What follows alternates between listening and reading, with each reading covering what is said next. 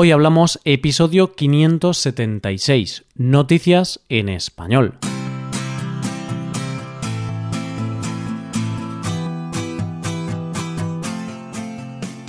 Bienvenido a Hoy Hablamos, el podcast para aprender español cada día. Ya lo sabes, publicamos nuestro podcast de lunes a viernes. Puedes escucharlo en iTunes, en Android o en nuestra página web. Ya sabes que tienes disponible la transcripción de este episodio y una hoja de trabajo en PDF con ejercicios y explicaciones de vocabulario y expresiones.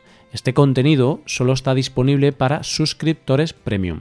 Hazte suscriptor premium en hoyhablamos.com. Buenas oyente, ¿cómo estás? Estás nervioso, ¿verdad?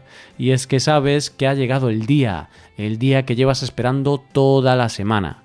Ha llegado el jueves y con eso llegan las noticias. No te hago esperar más, empezamos. Hablamos primero de un hito histórico. Continuaremos hablando de amor y terminaremos hablando de un drama de YouTube. Hoy hablamos de noticias en español.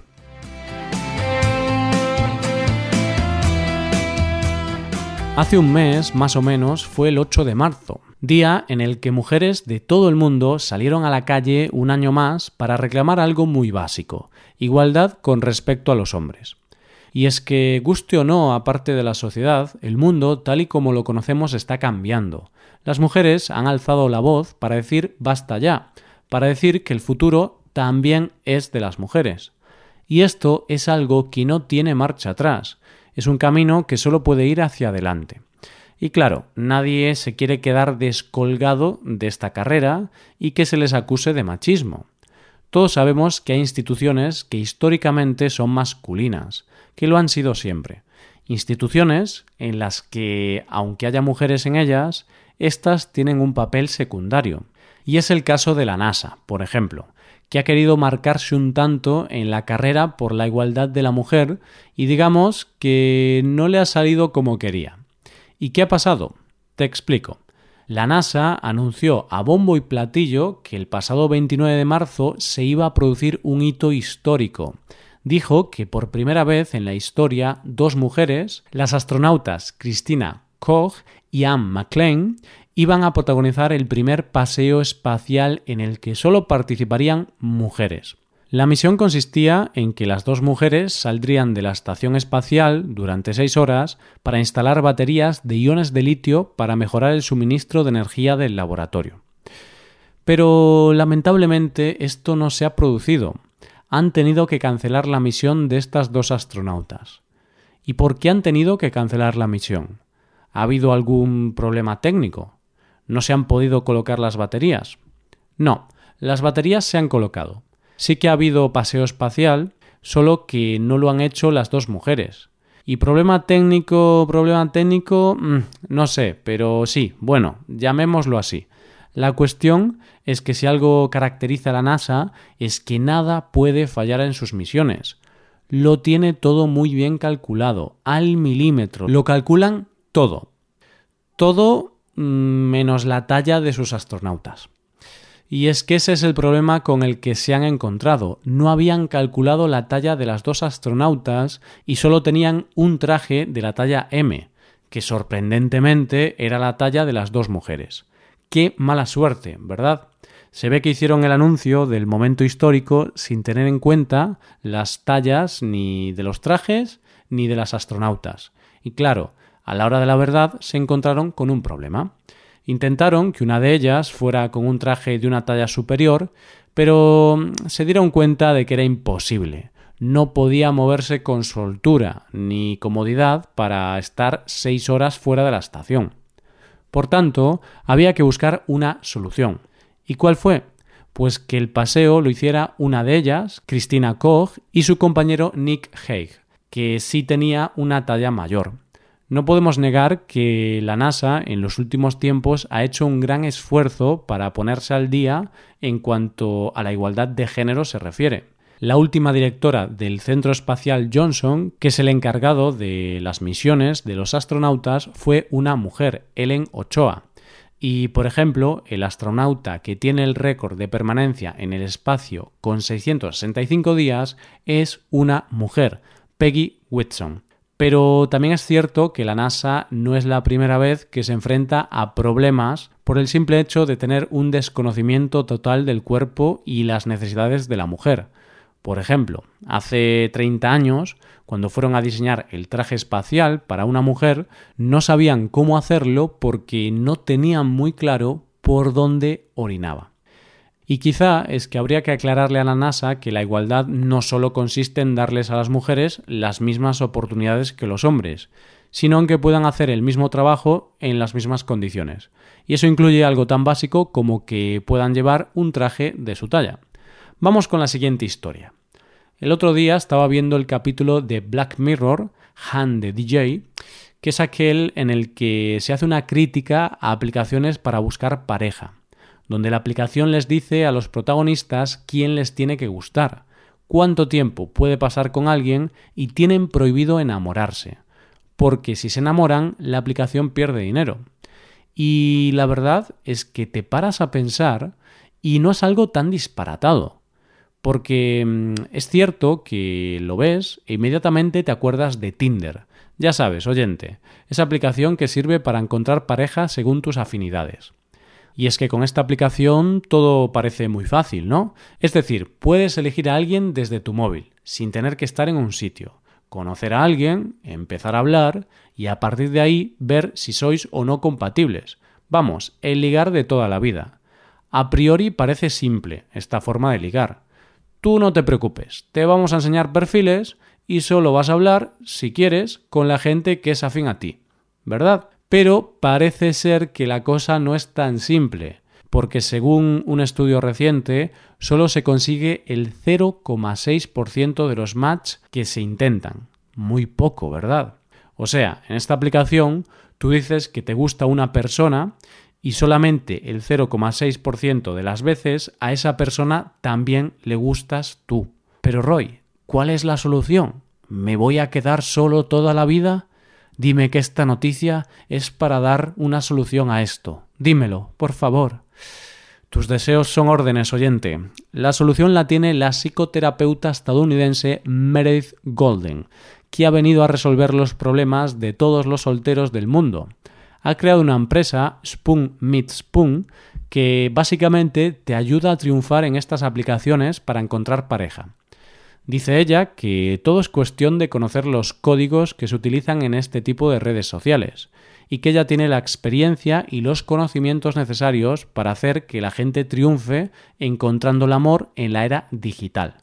Y tranquilo, oyente, que ella asegura que su sistema triunfa en toda clase de personas. No hay que tener ningún requisito especial. Bueno, Roy, déjate de tonterías y cuenta, ¿cuál es el secreto? No te lo puedo decir, oyente, y no porque no quiera, sino porque en esta vida nada es gratis. Así que si quieres triunfar, antes tienes que pasar por caja. Que Meredith no es tonta, y está claro que no se le puede poner precio a la felicidad o al amor, pero sí al trabajo de Meredith. Así que sus precios oscilan desde los 280 euros a los 1.800 euros. Hay varios precios porque pagas según lo que necesites. Es decir, desde que te ayude a crear tu perfil hasta su producto estrella, que no es otro que se hace pasar por ti en estas aplicaciones durante un mes. Lo que has oído, oyente. Por solo 1.800 euros, Meredith se convierte en tu mejor yo durante un mes. Tentador, ¿no? ¿Eres consciente, oyente, de que puede que te acabe de dar la clave para encontrar el amor? ¿Qué te parece este servicio? Quizá puede ser un poco falso que otra persona se haga pasar por ti en la aplicación para poder triunfar en el amor, porque al final es una forma de engaño, ¿no? No sé. Vamos con la última historia de hoy. En Spider-Man hay un momento en que el tío Ben le dice a Peter Parker: todo poder conlleva una gran responsabilidad. Y esta frase, que parece muy grande y que solo está reservada a superhéroes, hoy en día hay que aplicarla a las personas con más poder del mundo. Los políticos. El Fondo Monetario Internacional. No, oyente, a los influencers y youtubers. Sí, oyente, piénsalo. Esa gente habla y sus seguidores se fían más de ellos que de cualquier otra fuente. Ellos se ponen una prenda de vestir y tú te la pones, porque es la moda, es lo que se lleva. Así que cuando se les pillan una mentira, pues el drama es de tal calibre que todo el mundo se vuelve loco. Y es lo que ha pasado con la influencer Giovanna Mendoza Aires, más conocida como Rawvana. Por si no lo sabes, Rawvana es una youtuber que se ha hecho mundialmente conocida por el hecho de ser vegana. Bueno, más concretamente crudivegana, que es una dieta que se basa en comer solo productos crudos de origen vegetal. Ella se dedica a compartir su experiencia de cómo llevar una vida crudivegana y da consejos sobre alimentación y salud y ese tipo de cosas a sus seguidores. En principio esto está genial, ¿verdad? Si tú eres crudivegana, con tu experiencia puedes dar a conocer cómo es esta dieta y cómo afecta a tu organismo. Evidentemente, hay que aclarar que cuando vas a hacer algún tipo de dieta siempre es aconsejable consultar con nutricionistas para que te guíen y te ayuden. Pero bueno, el caso es que ella sigue esta dieta y a la muchacha se la veía bien de salud y fuerte, así que tenía muchos seguidores que seguían su ejemplo. Pero entonces llegó el drama. Un drama provocado por un vídeo subido en directo por su amiga youtuber, Paula Galindo, mientras pasaban unos días en Bali. Y ahora mismo estarás mordiéndote las uñas, preguntándote qué se veía en el vídeo, ¿verdad? Pues en el vídeo lo que se veía no era otra cosa que nuestra querida Rawvana, la líder vegana, comiendo pescado. La pobre intentó esconder el pescado, pero no fue lo suficientemente rápida y la polémica se presentó en directo. Las críticas han sido tantas que Rawvana ha tenido que salir a dar explicaciones. Y la mujer ha dicho que en un momento dado se empezó a sentir mal, fue al médico y le dijeron que tenía anemia y SIBO, una enfermedad provocada por la falta de proteínas. Por tanto, el médico le dijo que debía tomar pescado o huevos. Ella jura que esto no es debido a su dieta crudivegana y dice creer firmemente en la dieta vegana. Dice que su dieta no ha sido la causante de su problema. Yo, como no tengo ni idea sobre nutrición, pues no puedo opinar al respecto. Hay personas que opinan que es muy probable que su tipo de dieta haya provocado esta enfermedad. Ahora esta youtuber está intentando arreglar este problema, porque ese simple pescado no solo le ha llevado a perder seguidores y recibir millones de críticas, sino que la mayoría de sus patrocinadores la han abandonado. Vamos, que ese desliz le ha costado mucho dinero. Y es que, como decíamos al principio, todo poder conlleva una gran responsabilidad. Y la responsabilidad, en este caso, simplemente significaba ser honesta. La principal crítica no es haber cambiado su dieta, sino haberlo ocultado a su comunidad y haber estado mintiendo a todos sus seguidores simplemente para poder seguir ganando dinero. Además, había tenido problemas de salud, posiblemente causados por su dieta crudivegana. Pero ella decidió ocultarlos y seguir vendiendo ese estilo de vida que a ella no le ha sentado bien. Dicho esto, tengo que aclarar que hay bastantes estudios que afirman que llevar una dieta vegetariana o vegana es sano. Es igual de sano que una dieta con productos animales, siempre que sea equilibrada y se tomen los suplementos vitamínicos necesarios. El problema es cuando una persona recomienda una dieta que le está haciendo daño a ella y engaña a sus seguidores completamente. Y esto es todo por hoy. ¿Qué te han parecido las noticias? Puedes dejarnos tus impresiones en nuestra web. Con esto llegamos al final del episodio. Te recuerdo que en nuestra web puedes mejorar tu español de distintas maneras. Por un lado, puedes hacer clases por Skype con profesores certificados y nativos de España. Y por otro lado, puedes hacerte suscriptor premium para poder acceder a la transcripción y a una hoja de trabajo con cada episodio del podcast. Todo esto lo tienes en hoyhablamos.com.